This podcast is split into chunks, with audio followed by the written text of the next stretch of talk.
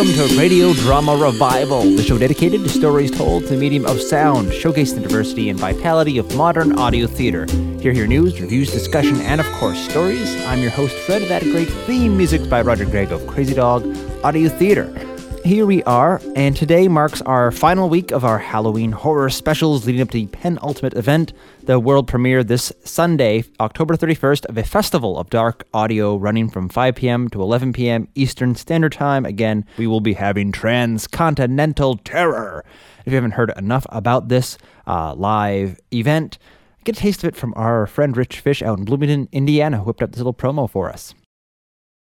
Yes, and that is uh, what we're all about. The Train of Terror coming to you oh so soon. Today we've got a back-to-back work. Um, today we've got back-to-back work with two artists on the Dark Train's tracks. The last two stops the Icebox Radio Theater of International Falls, Minnesota, and the Willamette Radio Workshop of the other Portland, Portland, Oregon. Icebox breaks the uh, ice this week with a story of teen vampires Unlike any that you think you're going to hear, the story of Cass and Lowell. It's a it's a pretty bloody one. Thanks for this one, Jeff. You know, Jeff is one of my favorite um, audio horror writers. Um, he's done great stuff that Scott Hickey's produced with the Grist Mill, and of course his own work with Icebox Radio Theater. And before that, a program that um, Jeff did called Imagination X. Uh, Cass and Lowell will not disappoint. Back to you in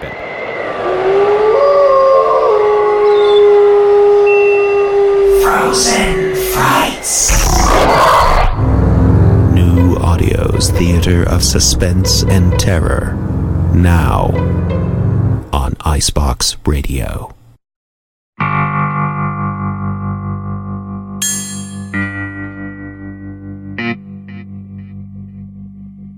We never really know our friends.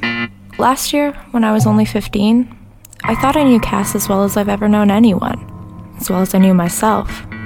We'd been best friends since we were 10. We spent summers together, and she spent Christmas at our house the year her dad went nuts and everything. We've had more sleepovers than I can count. Our birthdays are only six days apart, so we had together parties most years. I'd say she was like a sister, but I have a sister. Cass was nothing like that. Cass was better. She was my best friend, practically my only friend. That's why I cried so hard the day I had to kill her.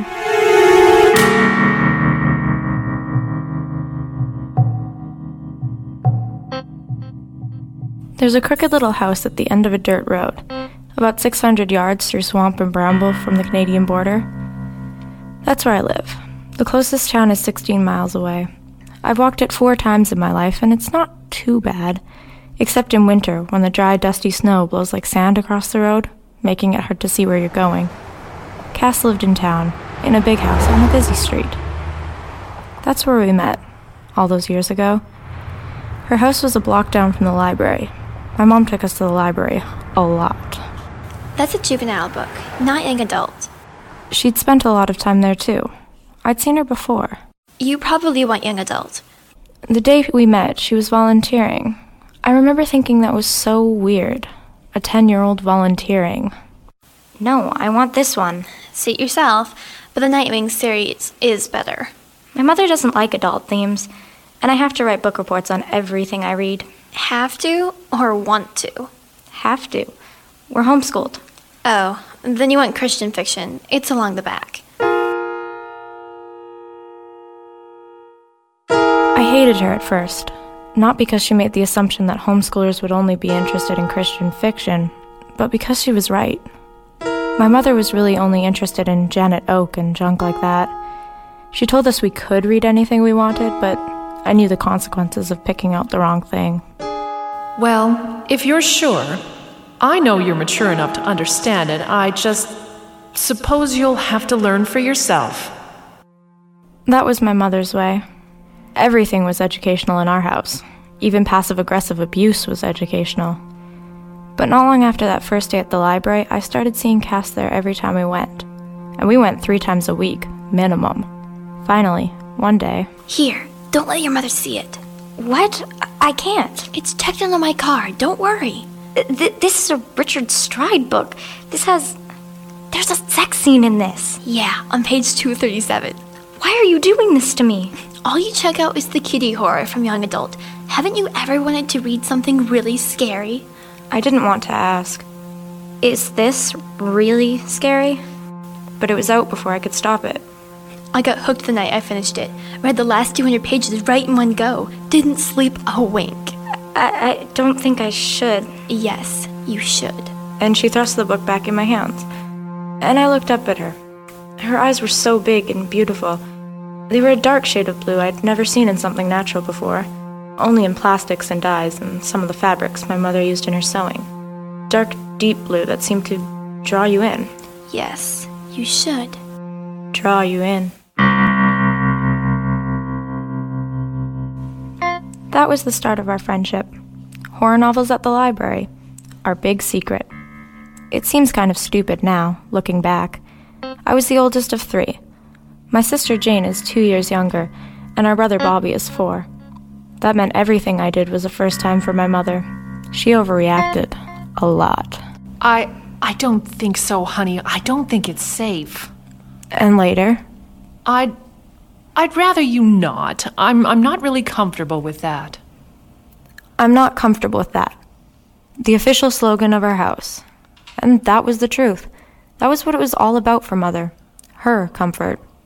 She wasn't comfortable with me sleeping over at Cass's house. She wasn't comfortable with me walking to town. She usually gave in, I'll give her that. But it was never really acceptance. It was this begrudging giving in. Well, I suppose if you feel you have to. It wasn't at all like Cass's house.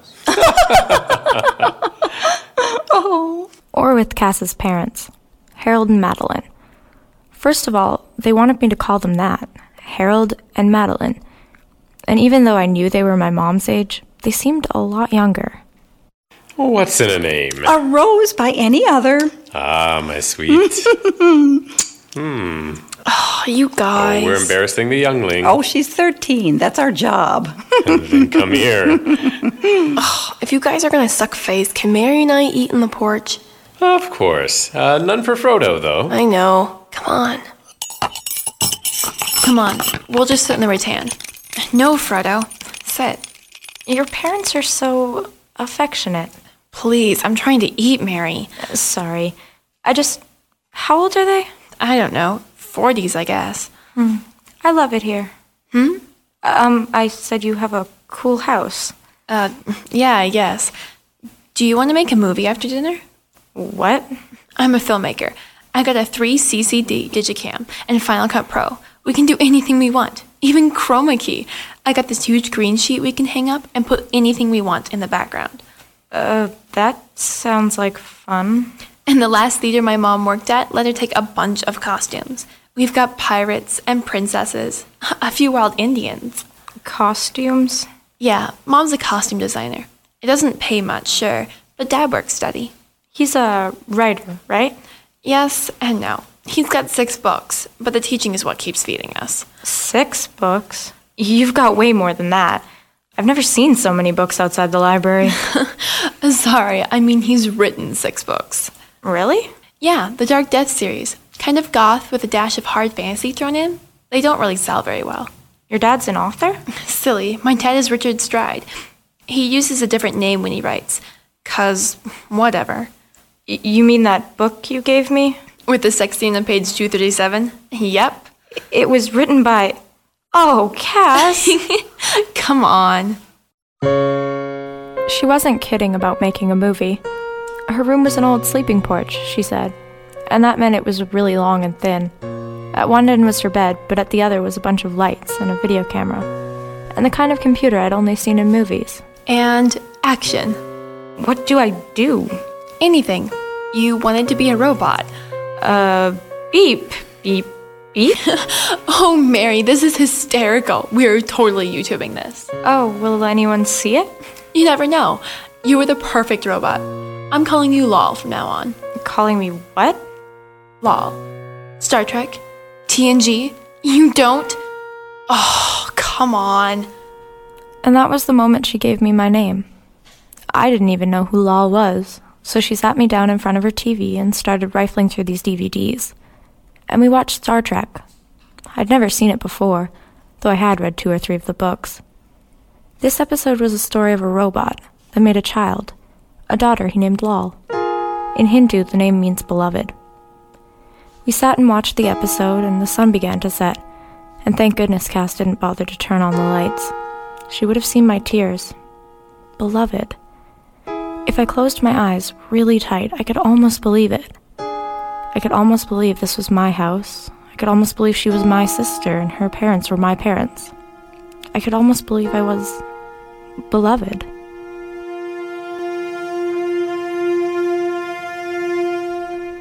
After that, I decided to be called Lal all the time. I didn't tell my mother, of course. She wouldn't have understood. Or worse, she would have called it a phase and turned her back on me. Mm-hmm.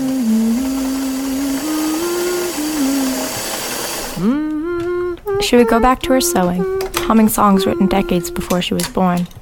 Sometimes I'd sit with her in the sewing room and read, only books she'd approve of, of course. And she might ask me a question or two about something, but that was all the interest she'd show. She'd sit there in a dress she'd made herself, a bandana over her hair, singing old songs. It was like she didn't want to be in this century. And maybe when she was sewing like that, she wasn't. Years passed. Mom got used to me having a best friend, or at least I got used to her not approving.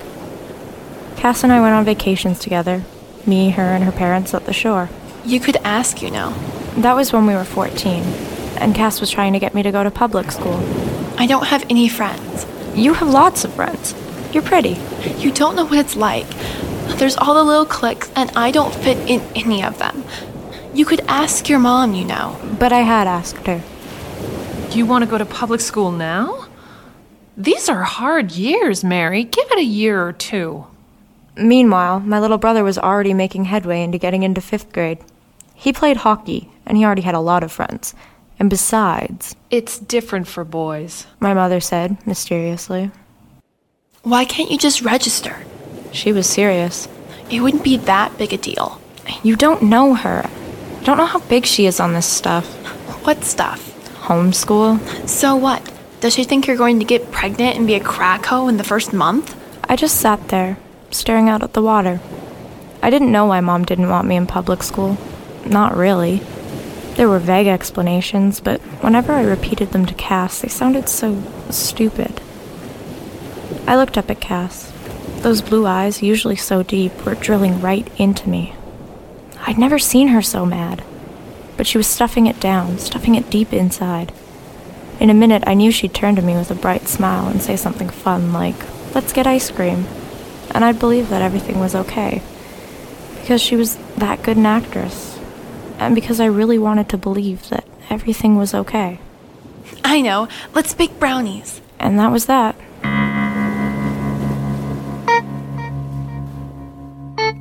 That trip was to her family's cabin by the shore.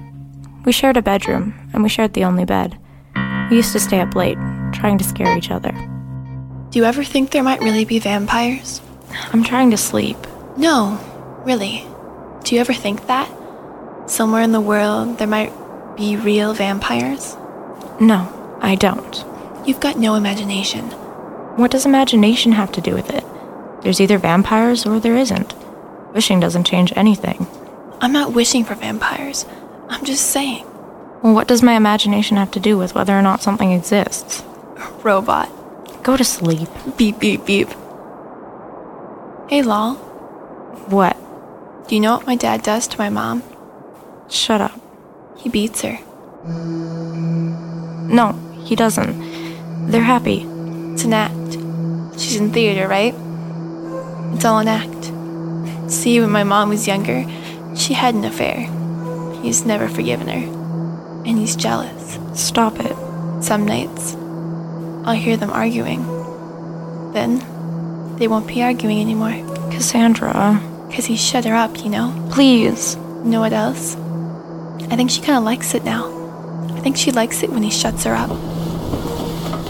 Hey, what's wrong? Don't tell me this. I don't want to know this. Oh, what's wrong? You're shaking. It's not true. None of it's true. Your parents love each other and they love you, and he never. Oh, wait, wait, I'm sorry. It was just an act, I swear. What? You're really scared, aren't you? Lowell, I was just acting. Well, don't ever do it again. Oh, you'd rather be a vampire, eh? Stop it. Come here, honey, I want to suck your blood. Later that night, I couldn't sleep. Cass was in the bed next to me, sleeping with her hair flowing like water all over the pillow. Like a girl from a vampire movie. Or what I thought a girl from a vampire movie would look like. The truth was, I'd never seen one. I got up and went to the window. The water was out there, black and cold and shimmering under a yellow moon. And I couldn't decide whether Cass was lying to me when she said her father beat her mom, or if she was lying to me when she said he didn't. One was truth and one was a lie. Which was which? I heard something move on the bed behind me, and I turned to look. Cass was gone. I went to the door, but it was ajar about the same way it had been. Besides, I don't think she would have had time to get to the door. I looked to the closet and saw a thin line of her cotton nightgown through the barely open door. Then I followed the nightgown up to her face, and then something something was wrong. Cass, what's wrong? You you don't look right. She was staring at me. Only it wasn't her. Not entirely anyway. Those blue eyes didn't seem to glow anymore. They seemed to stand out like black pools in the gray darkness of the closet. She almost looked like the aliens on some book covers, her eyes black and deep and without pupils. Cass, please. Come into my closet and I'll tell you all my secrets. Cass, this isn't funny. Who is Cass? I know not of any Cass. Stop it. Do you know the Muffin Man? He lives on Drury Lane. Shh. You'll wake your parents. You can't wake what's already dead.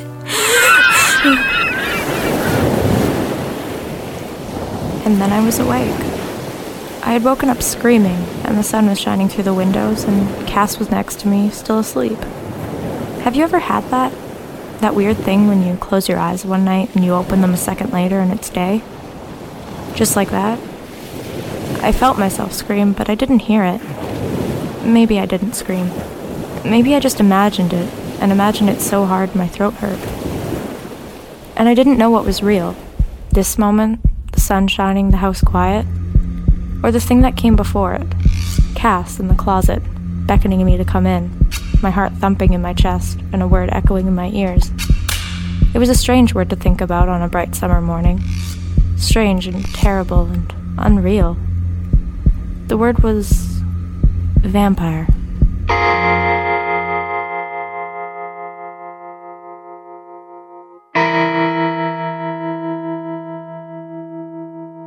I don't know what the big deal is. Six months after the beach. Nothing weird had happened since then, except Cass had a boyfriend. Did you see the way his eyes open up wide when he smiles? He looks like Edward Cullen. You mean Robert Pattinson, the actor? Ah, whatever, he looks just like him. He looked nothing like him, this boy. But he lived about a mile from my house. And Cass had it in her head that if she could have a sleepover at my place for a change. You'd never know I was gone. Your mom would never. Oh, yes, she would. She would know, and she would take you home, and she would call your mom. Who wouldn't care? And she would forbid us to f- see each other. Oh, Lal. We'd see each other. Parents always think they can do stuff like that, but they can't. You can start school the next year, and then. I'm not going to public school in the fall. What? I changed my mind. I'm not going. The truth was, I wanted to go more than anything. But I was mad at her then. Furious. She was using me to get to Dan Biederman. Come on, at least ask. And I was right. My mother would not allow this. I knew she wouldn't. I knew it. Well, Cassandra's certainly a nice girl, and you've accepted her mother's hospitality enough. I felt a sensation in my stomach like vomit and acid. Maybe it would be nice to entertain her for a change. Oh no. Why don't you invite her to supper too? I looked up at my mother. Mary, are you all right? And I threw up all over my dress.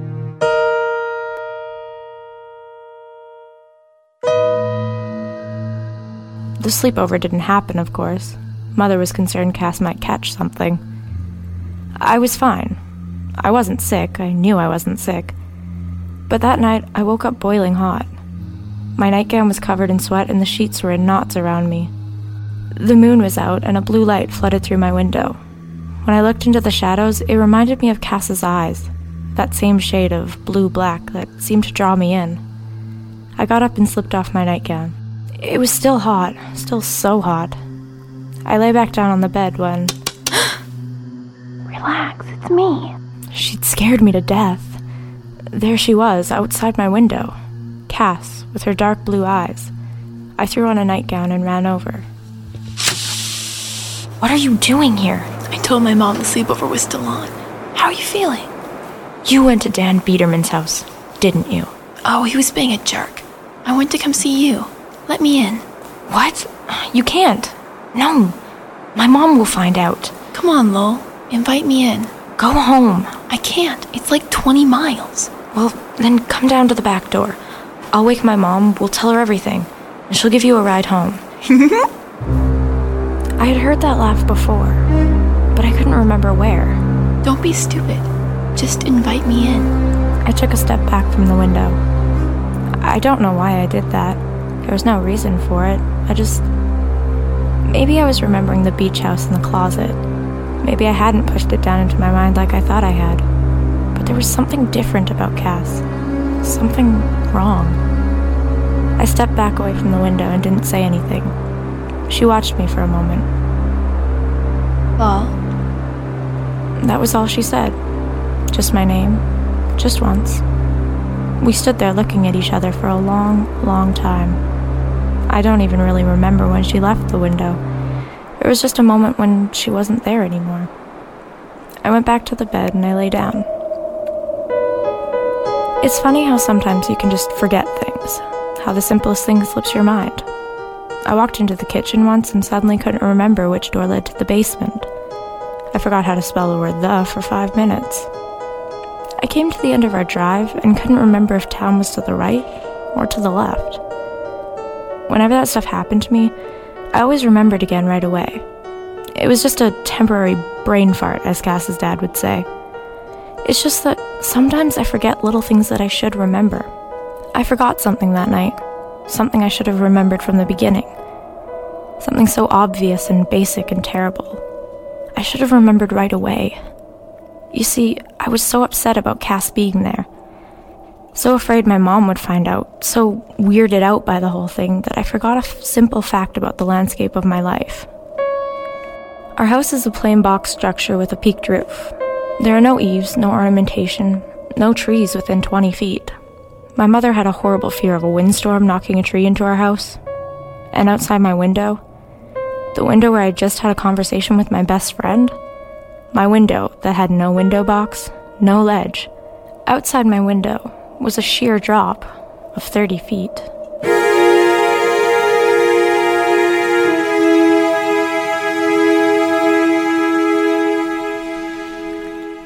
I was cold the rest of that night. I put my nightgown and the covers back on and another blanket besides, but I was still cold. That was good. They say cold aids the mind, and I did a lot of thinking, one eye peeled on my window, waiting for a face or the sun to fill it. And I thought about Cass, and about what she'd said. She'd been so eager for me to invite her in. She could have just climbed in. I wouldn't have stopped her. She should have known that. But that was the thing. She wanted me to invite her. She wanted me to invite her into my room. And about 6 a.m., I realized why that was important. You probably already know why. A vampire cannot enter a house by her own free will. She has to be invited.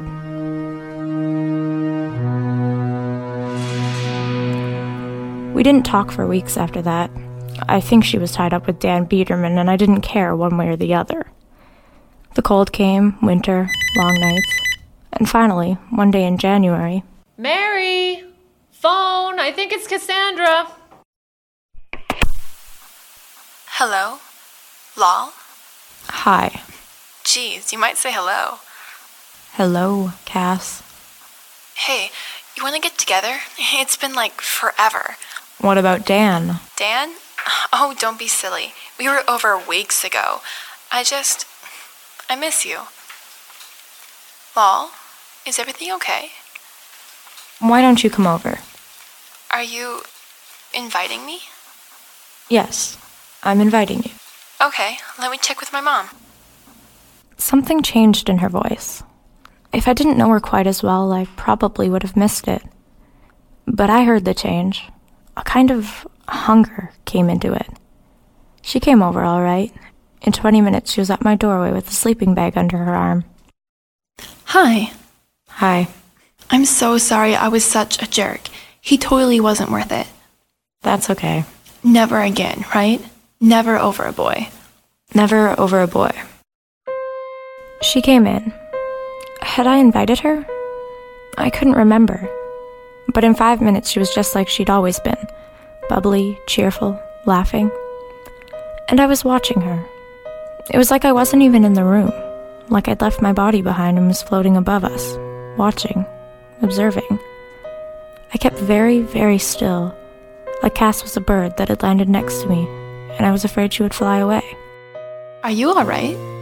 Mm, What? You just seem really out of it. I'm just tired. Oh well. It's 9:30. Since we have no TV, I guess. Mm, Would you mind? No, I'll tell ghost stories and maybe tell about Dan. Dan? You know, I mean we were going out for 2 months. We got ready for bed. I said my goodnights to Mom. Cass's sleeping bag stayed rolled up in the corner. My bed was just big enough for the two of us to fit. And the second the lights went out, He really is good looking, you know. And he was so she began to talk. I let her talk about we were meant Dan, about the things they'd done He was so together. different from everyone I suppose she expected me to be shocked. You don't think I'm a slut, do you? No, I don't. And I didn't. I really didn't. Cass wasn't really a person to me anymore, so what she did with a boy didn't seem to matter. She was a- other option is there? I don't know what she was. be. But as I listened to her prattle on, I began to get interested. It was like I rolled over and looked at her. step. That's Our faces were only inches do. apart, I and she mean, kept That's talking. what everyone does. And because she was so What else would I close. I could really see her for the first so- time. I could take my time and linger over her face.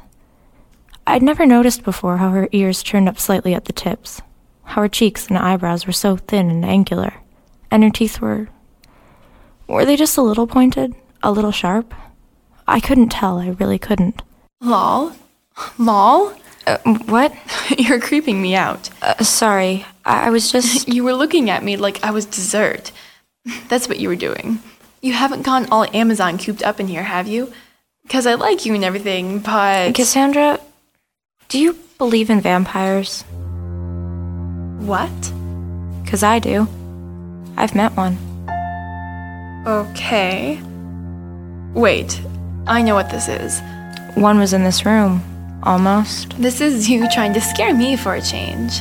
But I wouldn't invite it in. That's right, isn't it? You have to invite a vampire in, or it can't enter. Well, you, you really did it. I'm really freaked out. So why don't I kind of wished I'd invited her in, you know? why don't we just turn the lights, okay?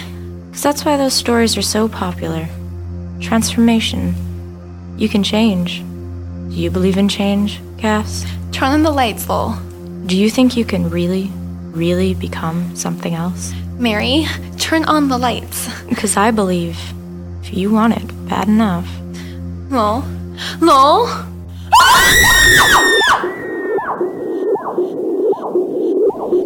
Mary, what have you done? Oh, look at the blood. Miss Richards, is your daughter under psychiatric care? No. Why would she? We've got to get this other one to emergency. Those wounds are deep. Were they playing a game or something? Ah, I don't know what they were doing. It was just a sleepover.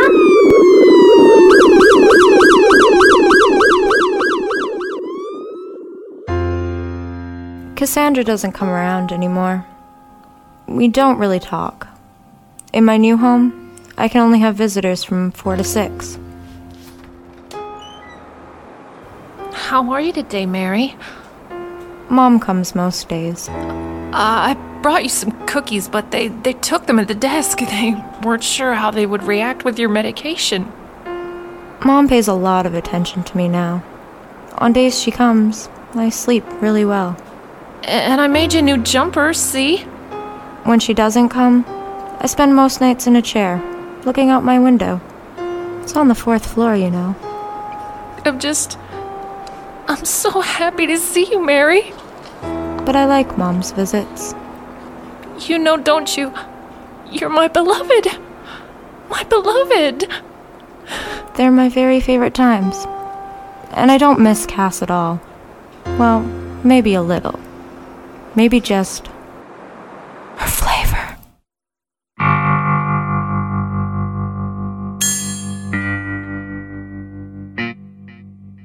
Cass and Lol starred Trelawney Irwin as Lol and Rachel Adams as Cassandra.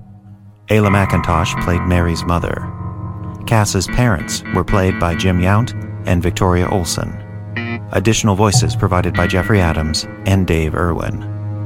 Written and directed by Jeffrey Adams, sound effects realized by David Irwin. Cass and Lol is copyright 2009 by the Icebox Radio Theater. On the web at iceboxradio.org.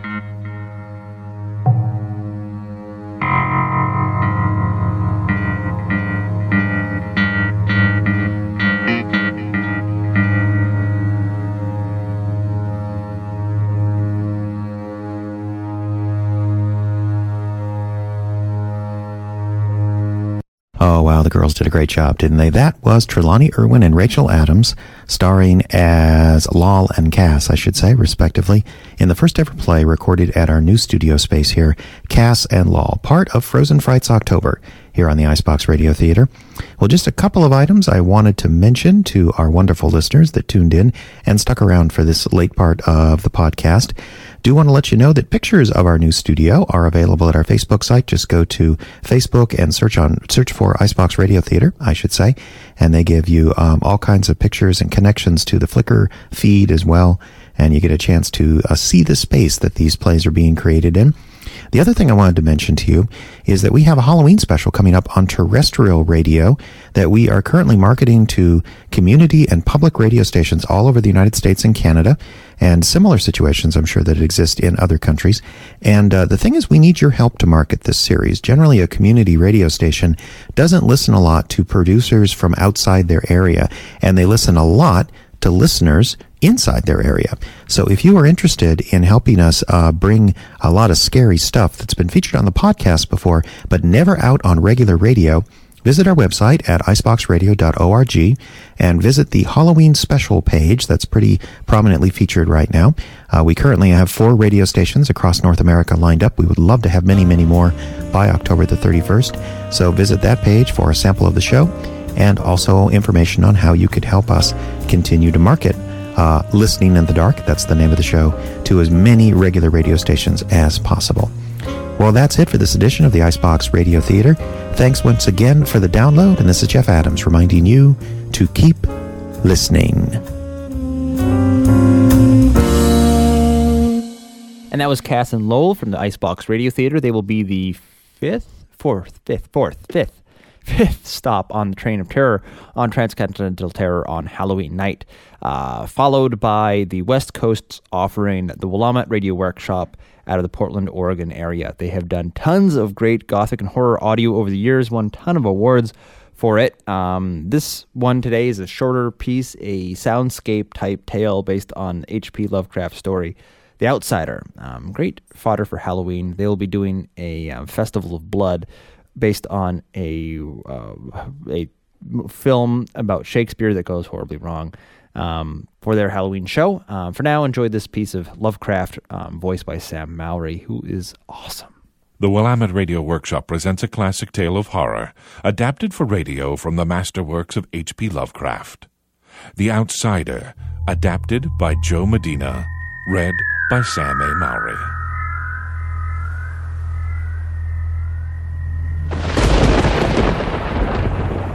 Unhappy is he to whom the memories of childhood bring only fear and sadness. Wretched is he who looks back upon lone hours in vast and dismal chambers with brown hangings and maddening rows of antique books, or upon odd watches in twilight groves of grotesque, gigantic, and vine encumbered trees, that silently wave twisted branches far aloft. Such a lot the gods gave to me. To me, the dazed, the disappointed, the barren, the broken. And yet I am strangely content, and cling desperately to those sear memories when my mind momentarily threatens to reach beyond to the other. I know not where I was born, save that the castle was infinitely old and infinitely horrible, full of dark passages and having high ceilings where the eye could find only cobwebs and shadows.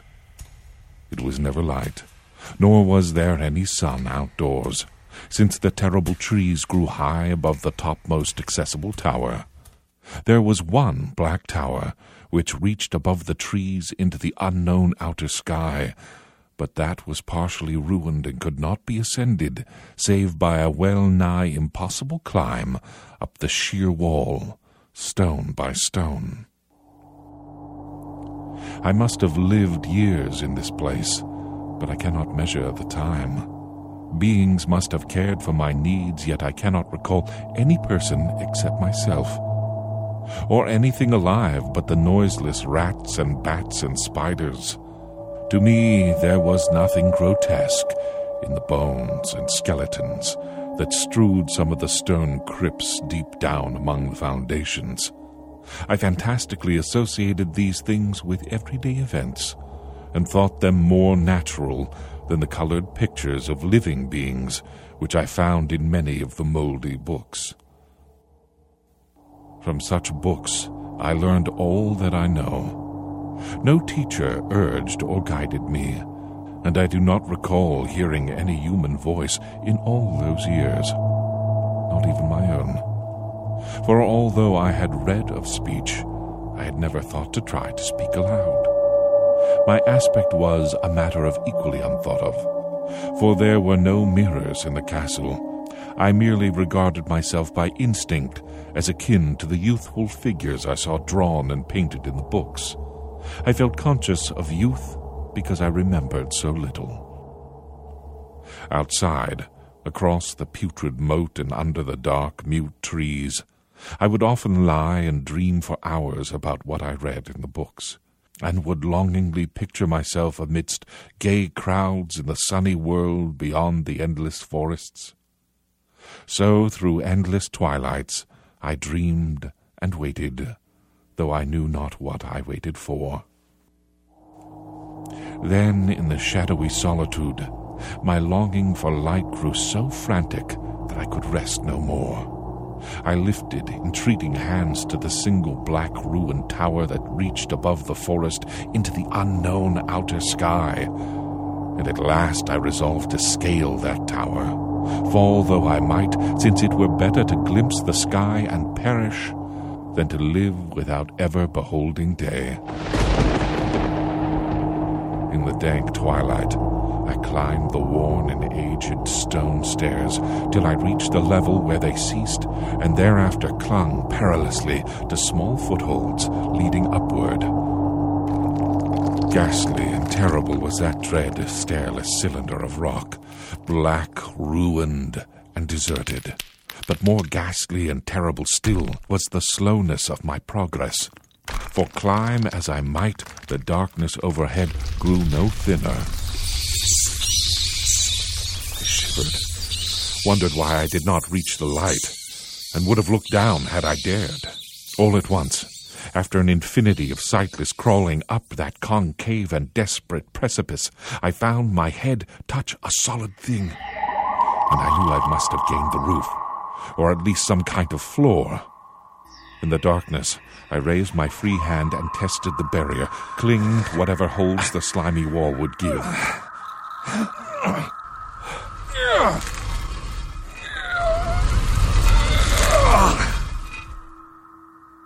I crawled through carefully and tried to prevent the heavy slab from falling back into place. As I lay exhausted on the stone floor, I heard the eerie echoes of its fall. Hoped when necessary to pry it up again, and still there was no light revealed. Believing I was now at prodigious height, far above the accursed branches of the wood, I dragged myself up from the floor and fumbled about for windows, that I might look for the first time upon the sky, the moon, and stars of which I had read. But on every hand I was disappointed. All that I found were vast shelves of marble, bearing odious oblong boxes of disturbing size.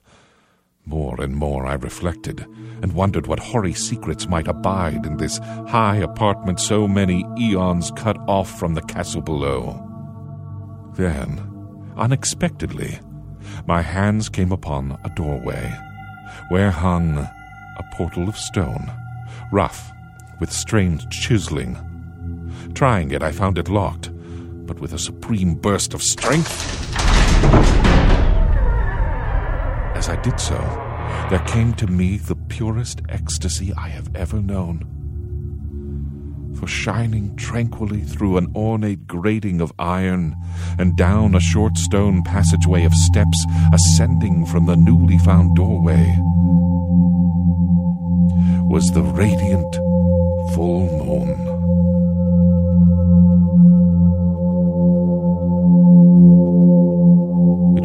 Very dark when I reached the grating, but instead of treetops seen from a lofty eminence, there stretched around me nothing less than the solid ground, decked and diversified by marble slabs and columns, and overshadowed by an ancient stone church whose ruined spire gleamed spectrally in the moonlight. Half unconscious, I opened the grating and staggered out upon the white gravel path that stretched away in two directions. My mind, stunned and chaotic as it was, still held the frantic craving for light, and not even the fantastic wonder at hand could stay my course. I neither knew nor cared whether my experience was insanity, dreaming, or magic. I was determined to gaze on brilliance and gaiety at any cost.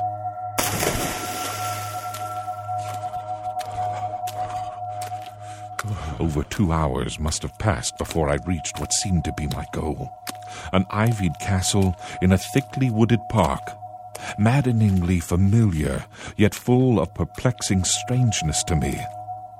But what I observed with chief interest and delight were the open windows gorgeously ablaze with light and sending forth sounds of revelry. Advancing to one of these, I looked in and saw an oddly dressed company indeed, making merry and speaking brightly to one another. I had never heard human speech before, and could guess only vaguely what was said. Some of the faces held expressions that brought up incredibly remote recollections. Others were utterly alien. I now stepped through the low window into the brilliantly lighted room, stepping as I did so from my single bright moment of hope to my blackest convulsion of despair and realization. Scarcely had I crossed the sill when there descended upon the whole company a sudden and unheralded fear of hideous intensity, distorting every face and evoking the most horrible screams from nearly every throat. Flight was universal and in the clamor and panic, several fell in a swoon and were dragged away by their madly fleeing companions. Many covered their eyes with their hands and plunged blindly and awkwardly in their race to escape, overturning furniture and stumbling against the walls before they managed to reach one of the many doors. As I stood in the brilliant apartment, alone and dazed, listening to their vanishing echoes, I trembled at the thought of what might be lurking near me, unseen. At a casual inspection, the room seemed deserted. But when I moved towards one of the alcoves, I thought I detected a presence there. A hint of motion beyond the gold arched doorway, leading to another and somewhat similar room. As I approached the arch, I began to perceive the presence more clearly. I beheld in full, frightful vividness the inconceivable. It was a compound of all that is unclean, the ghoulish shade of decay, antiquity, and dissolution. The putrid, dripping eidolon of unwholesome revelation. God knows it was not of this world, or no longer of this world. Yet to my horror, I saw in its eaten away and bone revealing outlines a leering, abhorrent travesty on the human shape, and in its moldy, disintegrating apparel, an unspeakable quality that chilled me even more. I was almost paralyzed. My eyes, bewitched by the glassy orbs which stared loathsomely into them, refused to close. I tried to raise my hand, to shut out the sight, yet so stunned were my nerves that my arm could not fully obey my will. The attempt, however, was enough to disturb my balance, so that I had to stagger forward several steps to avoid falling. As I did, I became suddenly and agonizingly aware of the nearness of the carrion thing. Nearly mad, I found myself yet able to throw out a hand to ward off the fetid apparition which pressed so close. And in one cataclysmic second of cosmic nightmarishness and hellish accident, my fingers touched the rotting, outstretched paw of the monster beneath the golden arch. I did not shriek but all the fiendish ghouls that ride the night wind shrieked for me. As in that same second there crashed down upon my mind a single fleeting avalanche of soul annihilating memory.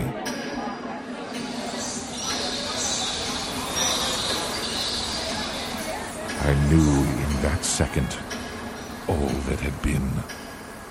I remembered beyond the frightful castle and the trees, and recognized the altered edifice in which I now stood. I recognized, most terrible of all, the unholy abomination that stood leering before me as I withdrew my sullied fingers from its own.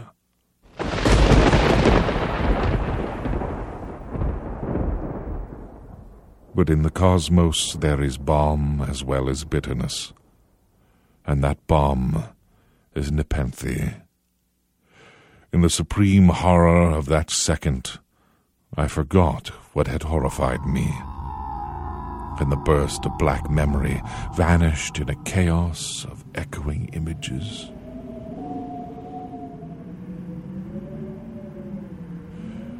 In a dream, I fled from that haunted and accursed pile that ran swiftly and silently in the moonlight. When I returned to the churchyard place of marble and went down the steps, I found the stone trapdoor immovable.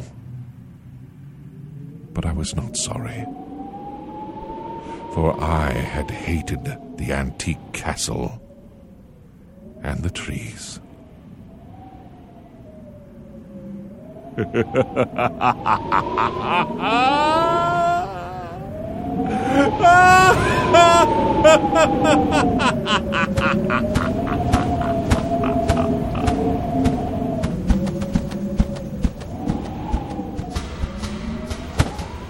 Now I ride with the mocking and friendly ghouls on the night wind and play by day among the catacombs of Nephren Ka in the sealed unknown valley of Hadoth by the Nile.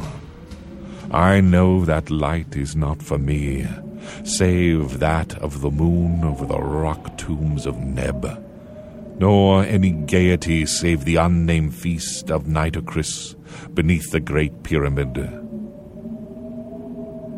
Yet in my new wildness and freedom, I almost welcome the bitterness of alienage. For although Nepenthe has calmed me, I know always that I am an outsider, a stranger to this century, and among those who are still men. This I have known, ever since I stretched out my fingers to the abomination within that great gilded frame, stretched out my fingers and touched the cold, unyielding surface of polished glass. You've been listening to The Outsider by H.P. Lovecraft, adapted by Joe Medina and read by Sam A. Mowry. This has been a production of the Willamette Radio Workshop.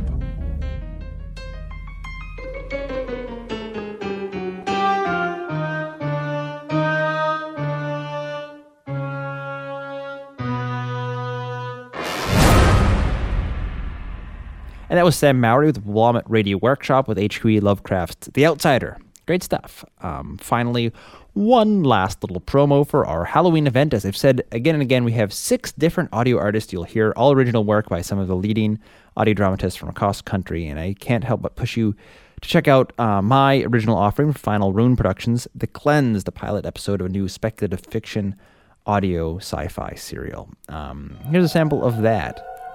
This Halloween, prepare to be taken by storm. Whoa, whoa, whoa, whoa! Chill out, dude! Join Final Rune Productions as we prepare to play the old time radio drama War of the Worlds, as no one has ever heard it before. That's because in the year 2030, it's not Martians we have to fear, but one another. Get me away from this psycho, dude! Play it in the car, play it in your house, play it in your haunted crypt, but whatever you do, tune in Sunday, October 31st from 7 to 8 p.m. on transcontinentalterror.com or from 9 p.m. to 10 p.m. streaming at WMPG.org. This is one show you do not want to miss and you'll never forget. I'm not making this up. We've got to get somewhere safe. Safe? And that's it, folks. Okay, hope you enjoy Sunday, October 31st. If you've forgotten yet, Halloween. Go to radiodramarevival.com, click on the big, huge button that says Halloween on it, or to transcontinentalterror.com. It's even easier. It's right there, um, player right on the homepage. That wraps it up for this week. Radio Drama Revival is produced by yours truly, Fred Greenhalgh. Copyright of individual shows remains their original producers, but do please share this show as far and widely as you like. Radio Drama Revival originates in on air radio at WMPG FM, Greater Portland, Maine's community radio. It is podcast at radiodramarevival.com as labor love. Till next time, keep your mind and your ears open. Thanks for tuning in and have a great week.